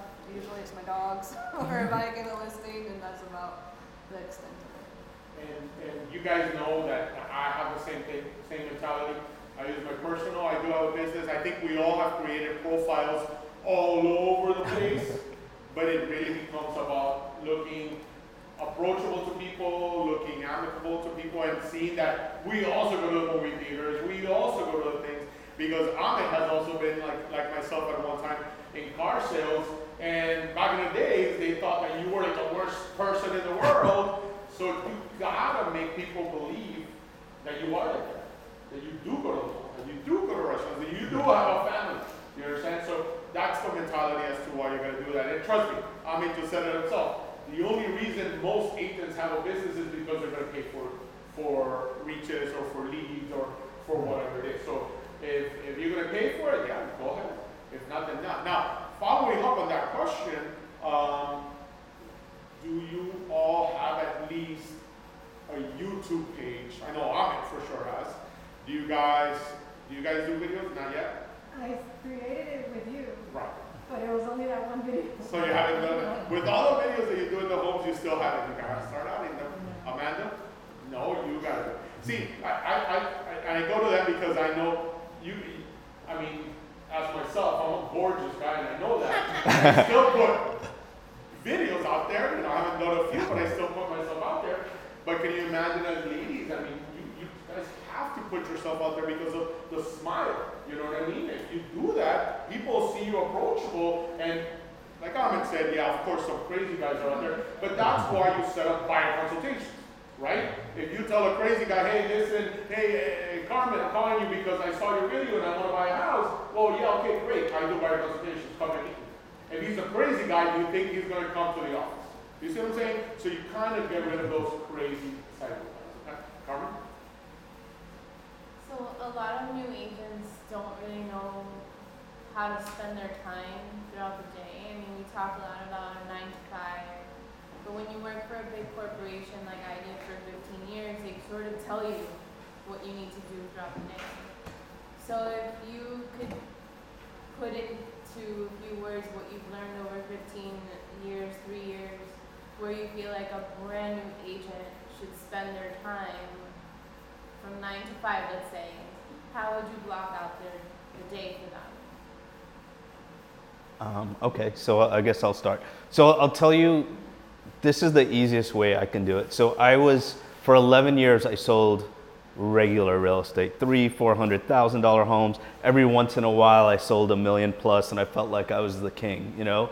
But I, I from those eleven years, one day I said I want to sell luxury. So I was basically a new agent in luxury. So I was like, how can I do this? How can I spend my day? So the first thing is, and as a new agent, this would probably be the same thing. Most people don't know that we sell those type of properties or that we sell a property at all, you know? So my goal was every week. So on Tuesdays, they have brokers opens in Miami Beach, and Wednesdays they have them in down south. So my goal was to go every week to these brokers opens and whatever priced house it is. And then I would go live, whether it's Instagram, Facebook, or whatever. But prior to that, I would say, hey, I'm gonna check out a twenty million dollars home or whatever, or two million, or whatever, two hundred thousand dollars home, whatever it is. And the first thing is you want people to see you on social. They, you want them to know what you do. The next thing I did is, so like I'd go to house, I'd ask the agent if it was okay, you know, obviously. And then I would take a bunch of photos, do some video and whatever. And then I'd create a library of stuff that I have. And then every once in a while, I'll put it out there. The next thing I did was I learned the market. I learned the market really well. I, I because it's sort of intimidating when you're new to, to if you get a call that's for a million dollar house and you've never shown a million dollar house, or even if it's five hundred or whatever it is, you feel intimidated. So you have to feel the confidence first. By going to these brokers' opens, it made me confident. And it, it was actually bad a little bit, because then I felt like a snob. I'm like, oh, that's only a million dollar house, you know? Like, who the hell am I, you know? But, um, so you get the confidence. Then you learn the market. Another thing is, this can help. I'm sure all of you go to people's houses for dinner or whatever, and you meet them at their house. So what I did is I would, before I go to anyone's house, I look up comps that's sold around the neighborhood. So when I go there and they're talking to me, they'll be like, how's the market? I'm not gonna like machine gun like stats or anything, no one cares.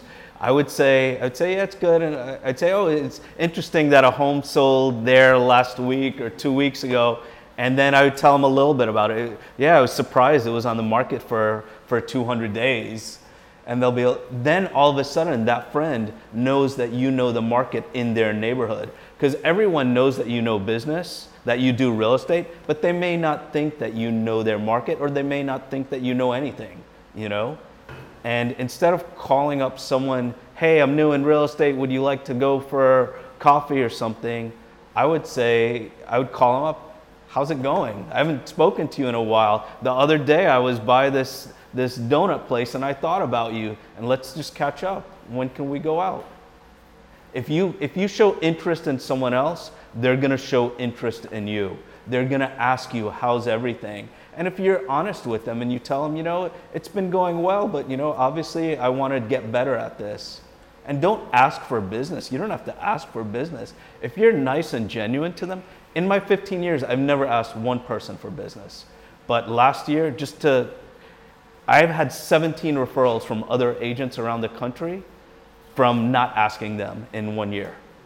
So it, it so as far as structuring your day, and I'm sorry I'm taking so long to answer, knowing the market, feeling that you're comfortable, putting it on social, and those days that you feel like crap, do content, create content, and do something, right? So you have to do, you have to pretend that you are, so like, okay, I'll give you an example.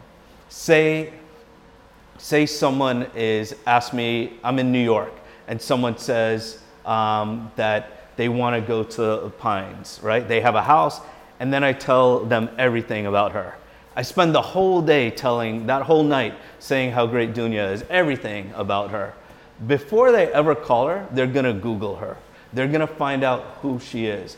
And if they Google you and they find that you're a ghost, that you're nothing, you're not going to get the call. I get a lot of listings from people that have Googled me. I didn't even know I was competing against agents, but because I do podcasts, because I do video, because I do photos, because I do everything that you can do that costs you zero, if they Google you, you're gonna get a listing or a buyer from doing just that. So never feel like there's nothing to do. There's always something to do. Pretend you're that consumer, do it, and keep putting it out there. I mean, that's why Maya's here. She's here just to listen so she can create content, you know? And that just goes back to just do it. Just do it. Just get out there and do it. There's no, no, what can I do now? I'll, I'll do something. You know, it's not in the office. It's not, in, you know, like that's why I tell you personally why I have my cubicle. Because a cubicle becomes an area for you to hang out. If you're inside an enclosed room, you're inside of your laptop, trust me, there were times, I remember I had a cubicle, I had my laptop, and I was watching T V. I was literally watching T V. Nobody around me knew what I was doing, okay? And they thought that I was working, but I wasn't, just because I didn't know, you understand? And nobody really told me, just do it, just get out there, just go, okay? So that's really what he's telling you. Just go to open houses, go to pre-construction, go to brokers' opens, do video, post video, and do. That's really what it is. nurturing my day, because I do feel like there's days that I've been more accomplished than others. Um, so basically, like, most of my morning is spent on whatever deals I have going, reaching out to make sure that the contracts are moving, scheduling inspections, things like that. Um, and then a lot of my my evenings are are being shown.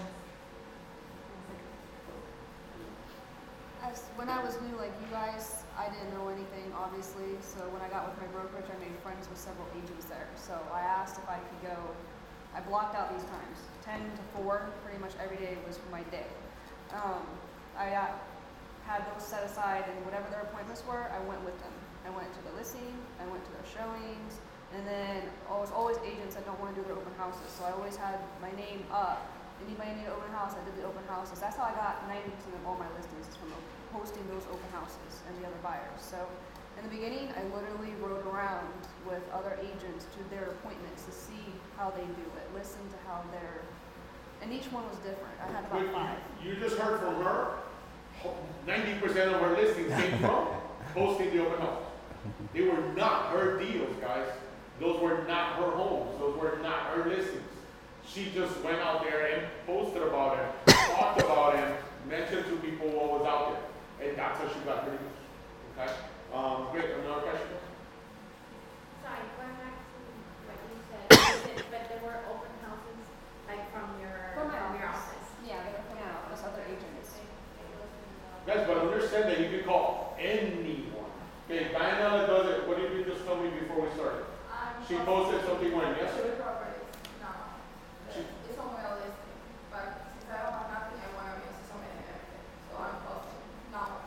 You got two calls. So she got two calls. There are other people. So all you got to do is call the other agents and say, hey, listen, can I market your home? She has the email that says, yes, you may market my home. Back in the days, the M L S had a button that tells you, yes, you can market it. Now they made it to where you have to email someone, have it in writing, because they are the ones that have that listed position. But guys, there are agents that may tell you no. But there's a bunch of agents that'll tell you, yes, please go ahead and do it. And by the way, I was posting on like only my neighborhood, and I went to the wayside the other day with my friend, and she was like, you'll be showing houses from your neighborhood, I need to follow it, you know, if I want to make business with you, I don't know nothing about that. And I thought about it, and now I'm looking to the M L S, and I'm not just asking to those people to market their property on my neighborhood, I'm, I'm marketing like everywhere. I have the uh, Hollywood. Which is what Amit's doing. I know people that they are not ready to buy right now, but they want to know what is in their neighborhood. You know, so. Which is what Amit's doing to the other agents in the nation. Mm-hmm. And you hear how many deals she did last year just from referrals from other agents. Okay. Um, any other questions? Yes. What inspired you, Amit, from selling regular real estate to going into luxury? Um, you know what? And I'm sure Yuri could relate to this a lot. The average agent sucks, no matter what the price point is. And it's like you you do this deal and you think, oh, I'm gonna learn so much from this agent that's selling this. I remember the first three million dollars house that I showed. I was nervous, scared, whatever. I got there way early because I, I was scared that I would be late. The other guy comes late, wearing jeans, which jeans is okay, depending on who your client is and where, what the area is. Late, and then on the phone the whole time, and like giving no respect. So I figure that if I sell, you know, but with with luxury, I'm gonna like add a little bit to your question. You can't do the same thing as luxury as you do for a regular sale. I was working with a Heat player, and I can't just call him up and ask him like, like, hey, what's going on with you? Are you ready to buy or whatever? The, when he tells me what he's looking for, I have to call up other agents in the area and find out off-market homes. I have to provide value. If I'm gonna get a six-figure commission, I need to have something different. And I know that if you're dealing with a celebrity or something, if you text them, they're probably gonna return your text two out of ten. They're not going to return it every time, but I know every time that they're seeing it. So You have to have a different mindset, and you should have that mindset anyways if you're an agent for a buyer. Don't be like, hey, I'm just gonna schedule your appointments to see the properties, because if, if that's the case, our value is very little. But if you say, if you tell someone, they say, I'm looking for this area, that area, whatever, and you say, okay, besides the ones that show online, I'm gonna see if I can find any others that are off market. I'm not saying I'm gonna find anything, but I'm gonna do it. I'm gonna, I'm gonna let you know. Because then they're gonna see that there's value. Because even if you tell them that there's nothing, and there is nothing, they're gonna be thinking that there, it's called FOMO, fear of missing out. They're gonna think that, man, if I would've, if I would've used her, maybe I could've found something else that I couldn't find. So yeah, luxury, it's just a mindset. Just creating that value every time. And, and one question that nobody has asked, which is kind of weird, okay? Commissions, right? So do you guys in your listings, have you lowered your commissions? Never, okay. never. six percent plus three fifty is what we charge. I've never lowered my commission. If I'm doing a deal and it's tight where, where maybe inspections or the seller's losing money or, or something, I don't mind helping out, but going into it, I see I provide value. And I know that I'm gonna spend a lot more than another agent is. And if I I don't I think when you create your brand well enough, they never ask you to lower the commission. Because they, they see the value. You're attracting them rather than you chasing them. So it's it's not a big deal. I have um, when it's a seller that's going to use me for their sale or their purchase. In instances like that, I, I do five, two and a half on both sides. But then you're getting basically uh, six, seven, eight percent on a deal. So yeah, that's really the only time that you should be doing it. Uh, Mine's the same with her. The only time I've done it is one they asked. Um, because yeah. If they don't ask, it's six percent, um, and they're buying on the other side, and then I don't really mind doing it. And there you go, guys. So you know that it's not, there is no norm. You can't say, oh, the norm is, there is no norm. It's all negotiable. But you can tell that during the negotiation that the answer is no. We're actually looking to increase our commissions, okay. you know, because we see value what we're doing. And just to add what they were saying as far as lowering it, if I would make a suggestion, if you are doing the buyer and seller side, lower it on the, give them a credit for the buyer side. Because sometimes they sell the house, they don't buy a house, and then you lost. But if you if you do six or whatever the number is, and they're buying something, and you say, hey, I'm gonna give you a point or two points or whatever. I'm not saying not to be generous, but do it on that side, because sometimes people can do things that you don't think they're gonna do. And at the same time, it kind of forces them to continue with you. Right, because right. Because you're giving them a loss, right. yeah, so they're gonna be like, oh, the other guy's gonna give you something. I'm not going to leave on. So great. On one last question, guys. So go ahead. Um, how typically does um, give like an example of how like a social media turns into um, clients? A deal? Yeah, like a deal. Um, so like, I can tell you this. The agents, and I'm not saying you or anyone else, but the agents that have the mindset of the return on investment on branding are not going to do it well. You know, I, I know that this is like, since I've started branding probably like um, three and a half years ago, it was just me, a single agent by myself. And then I started spending on branding, and the R O I on my business is I have two other agents that work with me. We have a videographer following us. And um, it grows. If you're if you show value and you do it where it's consumer focused, not how great I am, because no one cares, then it will grow. It, it will grow astronomically. Because if you see like all these um, commercials, it's so weird, because if we look at real estate, it, it's so different than other businesses.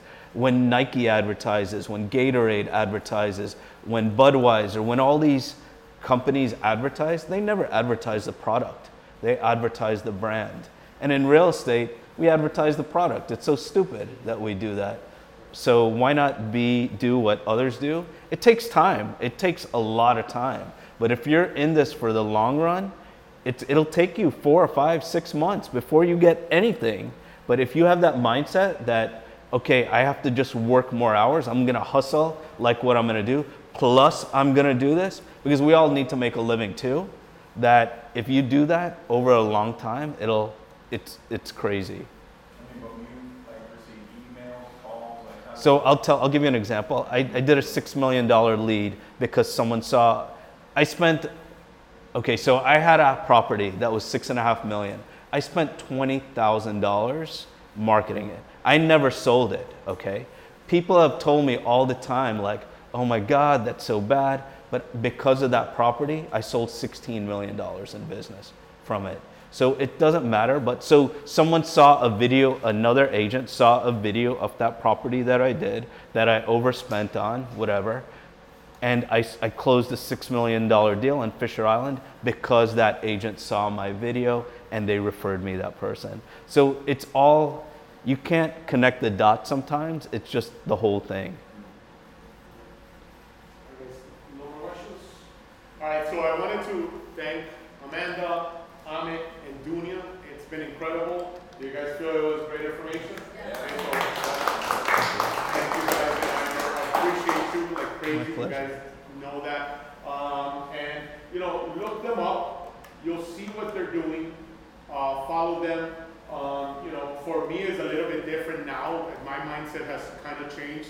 But you guys will see that I personally, when I was back in the business, I, I as an agent, let's say, I was doing exactly what they were doing because it became about our uh, branding and showing our value. You understand? Now it's more about I need to brand the company, right? For for you guys, but it, it now you guys are listening from agents, not your your your broker, let's say, or your company person, as to what to do. Okay, you guys need to do what other agents are doing. Okay, hopefully that has helped. Can I add something? Yes, go ahead. So I know, like when I started in real estate, no one helped me, and even though we don't work for the same brokers, any of you at any time could hit me up and I'll be happy to help you with scripts, role play, whatever you need, marketing, I'll be happy to. And the two on my team would as well, okay? Thank you so much. You're welcome. All right, thanks a lot, guys. Um, I would like a picture. Okay, cool.